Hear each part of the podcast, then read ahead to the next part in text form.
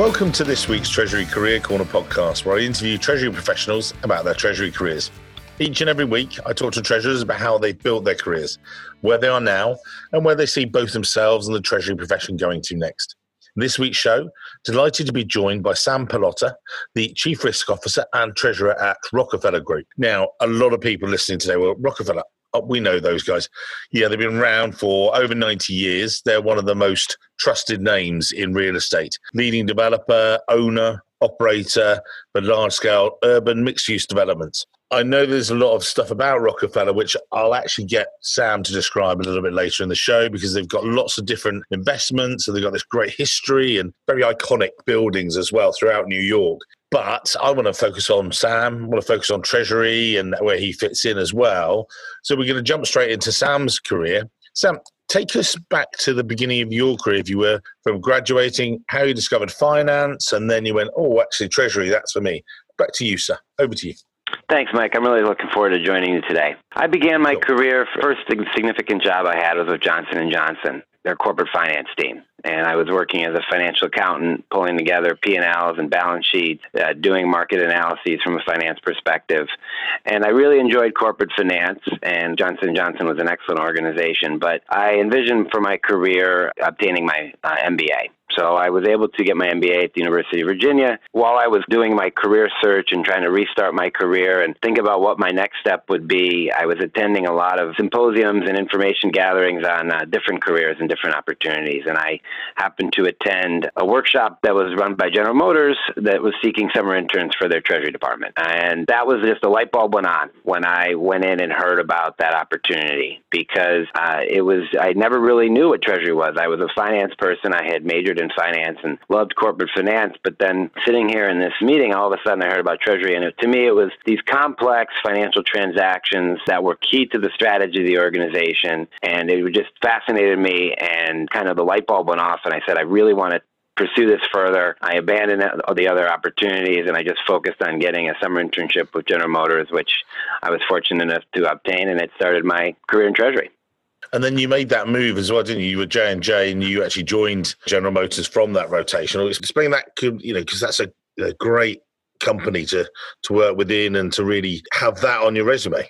Yeah, when I was at General Motors, uh, you know, I, I, felt as if it was a very prestigious position. Uh, their treasurer's office globally had almost 100 people in the office, and the transactions that they were taking on were innovative. A lot of the case studies that I learned at school were from General Motors and their treasurer's office. And, you know, I went in for my summer internship and then ended up working there for over five years in a variety of rotations. And it was just, just a fascinating and such an exciting time for my career to start my career in Treasury there. I'll be eternally grateful for the opportunity and all the work experience experience I obtained. You know, as a summer intern working on, you know, selling the company's corporate aircraft and uh, leasing them back. So a sell and lease back transaction for $100 million of corporate aircraft. And then first day in basically as a summer intern. And then first year working in on, you know, the capital markets team, I was managing a fixed income portfolio of near term cash. And it was normally a $500 million to billion dollar fixed income portfolio, which was interesting enough. But then, you know, we ended up doing the largest debt issuance at that time time was a, a 17, 18 billion dollar debt issuance,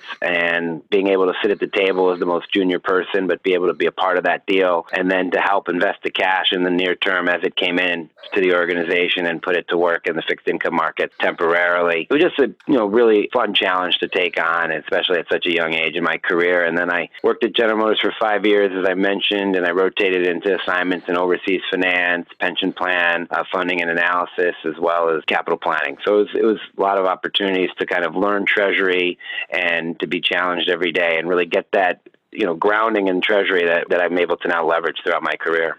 And that ethos, I wanted to dive into that. We spoke about this, we had a pre briefing call and things. And one of the things that really fascinated me was you talked about it being groundbreaking for Treasury, you know, because Treasury can be just keeping on looking after the cash or keeping on doing the financing and things like that.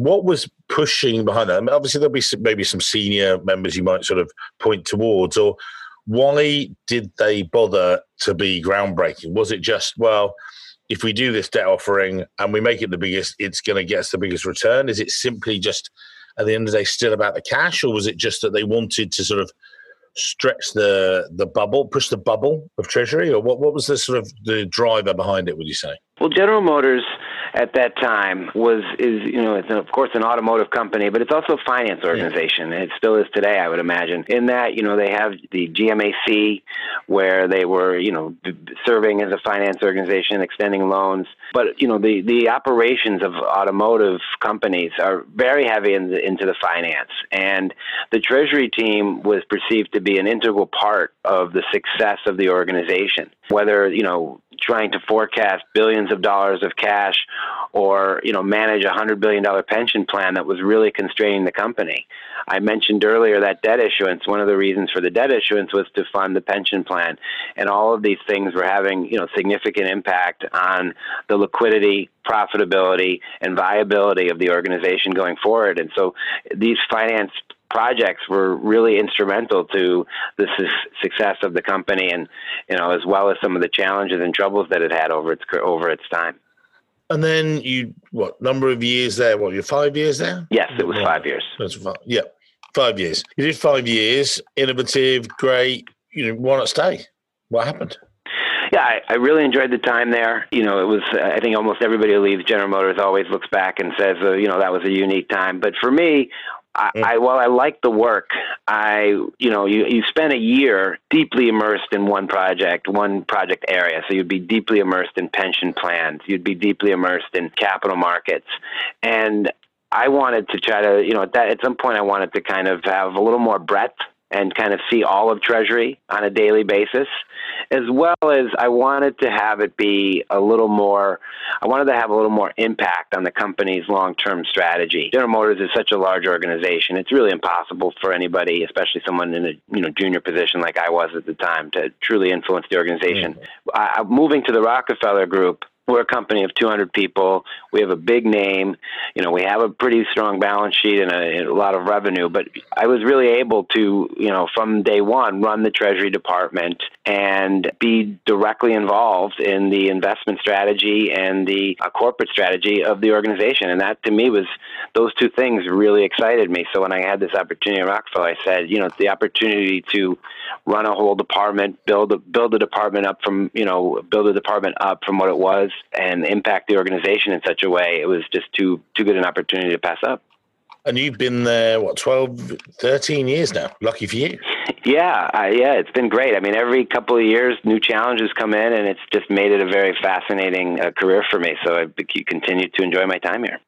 We'll talk about it that, and then, because let's go back to the early days. And again, when we spoke before, you were coming in, and you're relatively young, whippersnapper, coming in from, uh, hey, look at this big dude coming in from General Motors. Look at him, you know. And then you're working with, alongside, leading people older than you, and we, and you're having to influence and lead them, and you're their boss and that was a key one of the things we, we identified before the show that you really thrived in that and, and how you took that challenge on. Can you explain for the listeners again? They'll be in the same thing. They're going to a new place. And they go right you're going to manage a team of three four five and the size of the team but they're going to be 10 15 20 years younger uh, older than you. Good luck. How was it yeah, we, we can talk about that absolutely because building the department up and improving our cash forecasting or our bank relationships to me that was the, you know the easier thing and, and ironically perhaps because what the challenge for me was was in terms of being a leader and developing my team because one I hadn't had much experience in that with you know I'd been with my career. You're right I was young I was 33 I had about 10 11 years of experience and not very much experience leading teams. Then as you mentioned all of my my team members have been with the company. Uh, they were about 10 years older and been with the company a lot longer, on average, maybe 15, 20 years. And so mm. there was this challenge, and it became a, a situation where, you know, how do you, first of all, establish your credibility? And then how do you build a rapport?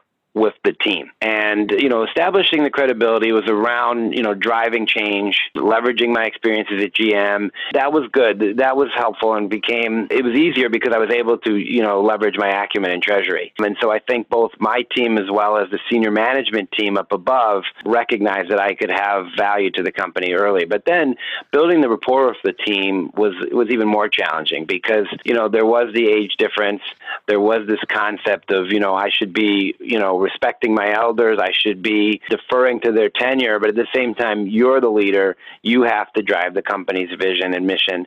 And in some ways, there were hard feelings. You know, you're replacing people that maybe wanted the job opportunity themselves, that wanted the position. So it was a you know a very unique time where each individual had to be addressed and dealt with. And they were all very unique. Mm-hmm. I only had a team of three at this time, but each one represented a unique challenge. And the way that I found the, the success that I was able to have was really just by kind of listening, really trying to get to know what drove each member of my team, and especially because they all had such unique approaches to their positions and unique desires for what they wanted to get out of the company in the near term and the long term. So I think by listening and trying to build that rapport, we were able to have success. And you know, all three of my team members that are still with the company still in my department, so that's a positive, and we continue to yeah, have success together. And from that, and you just touched on it there, that sort of different drivers and different uh, subject matter, if that's the right word to put it, because very much with your role, you've got this element of investment management, of governance, and we're recording this when you know at the height of the you know the COVID crisis and everything else. But we'll, we'll talk about that later on the show. This is more to sort of touch on how your role as a treasurer is structured versus you know maybe a treasurer of a you know Coke or Pepsi or something like that. Obviously, you've got this real estate, you've got investment management, lots of different pressures there, which are different to some other treasurers. Perhaps describe, if you would, your your role as a treasurer there. Yeah, so our role began early on as just making sure that very consistent with core treasury, right? Core treasury applications, trying to make sure that we had our cash forecasting, that we were investing our cash in the right manner, that we were raising debt project level to corporate level efficiently and effectively, building our bank relationships. So, you know, all of the core treasury functions. And that the first three to four years was really focused on building that and leveraging the team strength. You know, we had very good cash management team that really understands cash management that is heavily, you know, involved in technology, has been working treasury workstations since the mid 90s. So, you know, you might have appeared like we were, you know, we're not a big company, we're not the Pepsis, but we had this, you know, we've been in a workstation since, you know, for a team of 4 and yet have a treasury workstation since the mid 90s. That's impressive and we have a great bench in that That's regard. Amazing. And so it was an opportunity to just, you know, fine tune that and let the organization know how you know effective we we were at cash management and get the message up to the organization. And in some areas like bank relationships, there was an opportunity to broaden our bank relationships and strengthen them and do more deals and do new deals and support the growth of the organization through project financing and leveraging our assistant treasurer, who's now our assistant treasurer, his experience in that area and his depth of knowledge around how to raise debt. And so it was really just tapping into these resources and giving them an opportunity to identify the projects they needed to work on and then communicate them up to senior management to give the senior management team confidence that we had the potential and the capabilities to help the company grow. But over time, you know, that was kind of the phase one. But over time, once we got there, I was really interested in pushing out into what treasury can and risk management can be. And that's why i think now i have the chief risk officer title for the last three or four years because what i was doing in that you know the second phase of my time at rockefeller group was really broadening our role into corporate finance broadening the treasury team into investment analysis. So now i sit in on a committee and i have for some time. We've created a committee called the steering and capital planning function and that is a group that evaluates investments as they come through the pipeline as they have their preliminary approval, their final approval, all the interim steps in between. And we work with the development teams. Our business is really all about identifying development projects. A big piece of our business, I should say, is all about identifying development projects and choosing to invest in them and then executing those investments. And so I've been able to position my team and myself so that we are playing an integral role in evaluating those, in not just the cash management or debt raising of those projects, but also in the evaluation of those investments and helping guide the organization in its decision making process and governance around that.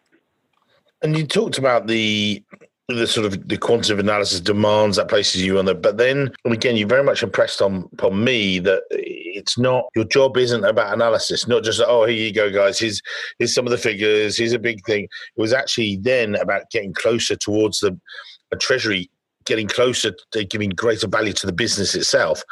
And again, people are saying, "Well, how do you do that?" You know, you, I've done my analysis. What you know, and I'm giving my information to the CFO. Or how do you actually instigate that process? Or you know, how have you made it work?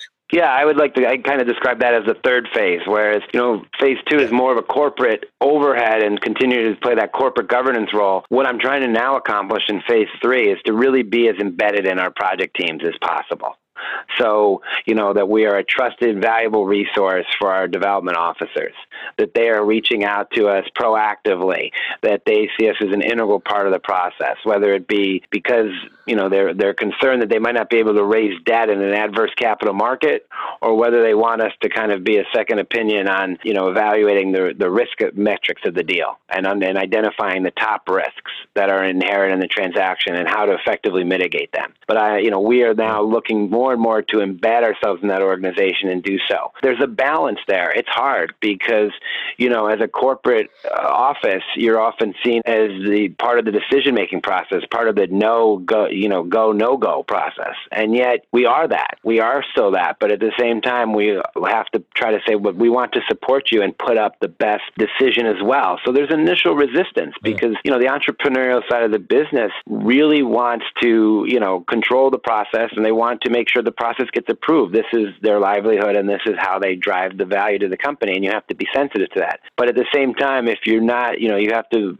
the organization needs to understand that early identification of risks and early mitigation of them will help a deal prosper. And an example that I can give would be in our industrial development business in New Jersey. We are building warehouses in New Jersey. We've been doing it for some time. We have tremendous success doing it. And, you know, a lot of the land in New Jersey have environmental issues.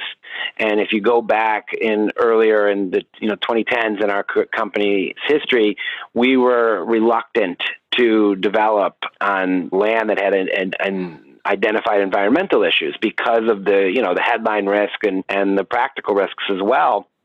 And over time, we were able to work within our team to identify insurance that could be obtained, environmental insurance that could be obtained that contain the risks, and then thorough and through thorough evaluation of the environmental concerns and how they were, you know, what the true risks were, and understanding of those risks, and then directly defeasing them with insurance, we were now able to develop sites that other you know developers might not have been adept enough to to develop. And so this is an opportunity for us to buy land and make money and build buildings where uh, others cannot. And I think that you know we played an integral part in that. And we said before the show today, had a, a podcast earlier this week, and we're not just going to constantly focus on this situation, COVID and you know, 19 and everything else. But we want to bring it up because when I was talking to this chap earlier, he's in Brooklyn, uh, Didier, he'll come out on the show shortly. One of the things we were talking about is the initial dealing with it and recognizing it for what it is, sort of that first initial, right, assessment of what the problem is. We talked about how you know there was 9-11 which was terrorist boom that was it global financial crisis was uh, this thing that didn't have a, a start and end date you know, at least with the situation we face now, it's it's still something that's happening and it will pass. And it's about planning and getting through it, and the, you know, planning for the future and everything else. But then, you know, a lot of treasurers like yourself are you know coming to the forefront. You know, with corporate liquidity and lots of other things. Describe how you've been. You know, the when when did it? When was the knock at the door, or when did it say right? Sam, we need your help. You, you're going to be front and center of this. How, how did it sort of come about, if you like? Well, what's interesting is with my Treasury and Risk Officer role, I had kind of a mandate right from the beginning to take a look at this. And, you know, early on, we were working with our HR team and our legal department to see if we should put a travel advisory out to our organization early on we had asked them if they wanted to do that. So i think we that was pretty early in the process. So we were engaged from from the get-go. The challenge has become from a risk management perspective how to be proactive, how to be forward looking and to stay ahead of the wave of information that's coming. You know, you get something out to the organization day or two before it becomes more common knowledge. I'm not sure if that's actionable, but in some cases it has been. It's just that the, the information's moving so quickly that it's been a real challenge to stay in front of it. But I think we've been, whether it's the you know the Treasury role, you know in the in the tre- let me put it another way, in the Treasury role, I think we've been able to you know really drive value in a number of areas, whether it's economic analysis, liquidity analysis, evaluating our revenues. Maybe if you'd like, I could jump into a few examples. Please do. I think it's it's great because that's what people want to understand how you deal with it because they're doing the same. They oh hang on, what else should I be thinking about? So yeah, please do. Yeah, I think in the early stages it was all about trying to evaluate economics. You know, you know, what's the Q2 GDP going to be? Is it going to be negative? Oh, it's going to be negative. Okay, how negative is it going to be? And looking at weekly jobless claims and evaluating all those metrics to try to indicate how deep a recession was going to be. That's kind of become now forefront of everyone's mind. And you know, two weeks ago it was news. Now, you know, news to the organization. Now it's in the forefront of mind. So we've been shifting and working more through. Okay, uh, we're continuing continuing to monitor that, of course, but now looking at our liquidity analysis. You know, how much cash should we have on hand? So, you know, the first message out to the organization is we have a very strong balance sheet. Our balance sheet is very strong today and getting that message out to the organization, reinforcing to the staff that this is a company that has tremendous stability and you know that we can meet our near-term obligations and getting out to our internal employees, getting it out to our external stakeholders. But then working with the banks to kind of confirm that there isn't going to be a run on the banks, that there isn't going to be any liquidity issues, and just working directly with them. And then looking more internally and making sure that, you know, we're going to be able to maintain our revenue. For the Rockefeller Group, revenue primarily comes from two large office buildings that we own 1221 Avenue of the Americas and 1271 Avenue of the Americas, and having our tenants mm. pay rent.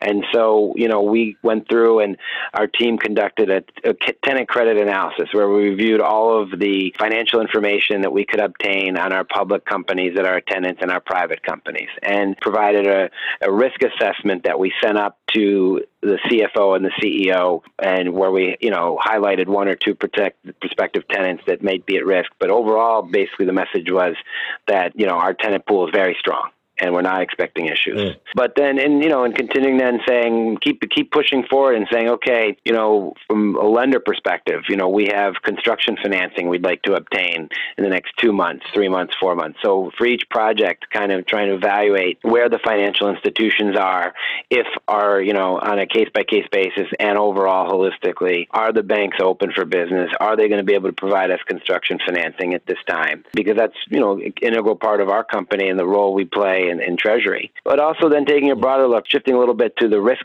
management perspective, we've also been, we have our top, you know, top 30 risks, top 20 risks that we look at all the time, and we focused on 10 to 15 risks that we think are very important in this environment that we should be, you know, making sure that our, our risk owners are evaluating, that our key company executives are monitoring and looking to mitigate directly. So we've got that message out to them and are in kind of standby if they need assistance and, in further, you know, mitigating those risks. And also just, uh, you know, fraud, fraud management. Everybody in Treasury is focused on fraud management today, I think, and especially in this environment when there's, you know, so much instability and there's a change in our routines where we're all working from home. We feel that this unfortunately creates a, a potential opportunity for fraudsters to take advantage mm, mm. of our new processes and our distance and our distance in our communications. So, you know, we're getting a message out next week, no later than next week, that just reminds everybody about our best practices in, in terms of uh, payment processing. Yeah, it makes everybody aware and just take that pause you know, if you like, before they do things. And that actually brings us very nicely, without it being planned, actually, sort of segues into where do you see the future of Treasury? You know, because Treasury you know, I've talked to this so many times, probably just to show that CFOs I find now when I'm talking to them, they say, oh, yeah, I, I use my treasurer as the sort of the scout. They're off out in front. I push them out in front. Some of the times, you know, not sacrificially, but you know, they have to do you, you do a lot of work. But what I mean by that is they say, right, could you assess this blockchain idea? Could you assess this for me? Could you do this for me? you know, on top of your day jobs, which I think sometimes is a challenge. But what are you seeing coming at you that number one that you think no, we're not going to bother with that. We're going to sort of divert that off to that's suited for other businesses. Or that's an exciting opportunity. Or these things treasurers should be thinking about. You know, obviously you got cyber and risk and everything else, but you know, what are your things you're thinking about for the future? Yeah, I think that it's all about risk management and being able to be a leader in that area and harnessing your company's, your organization's resources to manage risk and to directly defease it wherever possible and to understand and fully understand the risks that you are taking and how those risks can impact that. I think that the issues of COVID 19 right now present a challenge for everyone, but, uh, you know, to me, it feels very close to home for you know treasurers because treasurers need to be as i just described evaluating the capital markets making sure that they have access to the capital markets making sure that they have liquidity to run the organization. Businesses will you know succeed or fail based on whether they have sufficient liquidity, whether their capital structures are strong enough, whether they mm-hmm. understand their, you know, their cash forecast, and whether they have the insurance in place to protect them as appropriate. You know, and, and so for me, treasury and risk management go hand in hand, and an organization has to be not just about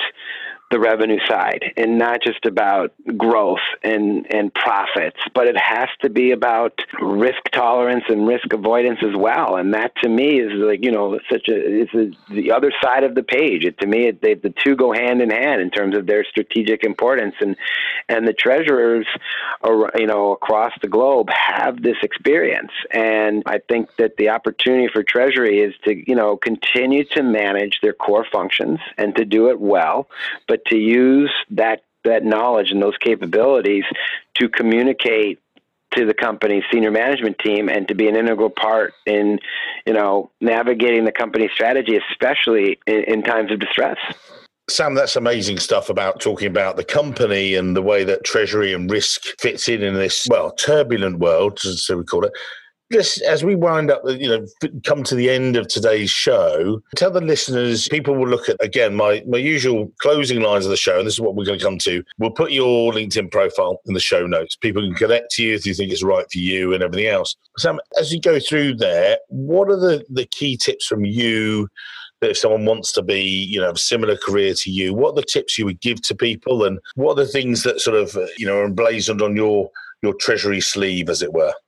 I think that more strategic advice that I would give is to just continue to push yourself to do more, to perform at a higher level, and to champion the Treasury team. I'm just a big believer, and maybe even to my detriment at times, but I'm a big believer in how integral the Treasury role can be within an organization. Right. And I am just very proud of the work that my peers do and I think that for me, I would just applaud people and encourage them to reach out and reach out to me as needed, but find opportunities to take a larger role in their organization. And I know how challenging that can be because you have to keep an eye on the day job. You have to focus on those core capabilities of Treasury that we've talked about here. But, you know, hopefully I've given some examples of where you can take that knowledge and leverage it and communicate it in an effective manner so that it becomes something that will get more appreciation and play a larger role in, in the value of the company. So that's, I think, the biggest takeaway for me today. Amazing. Sam, it's been amazing, sir, with a few hiccups along the way from my side, but I think Sam was bloody good at this?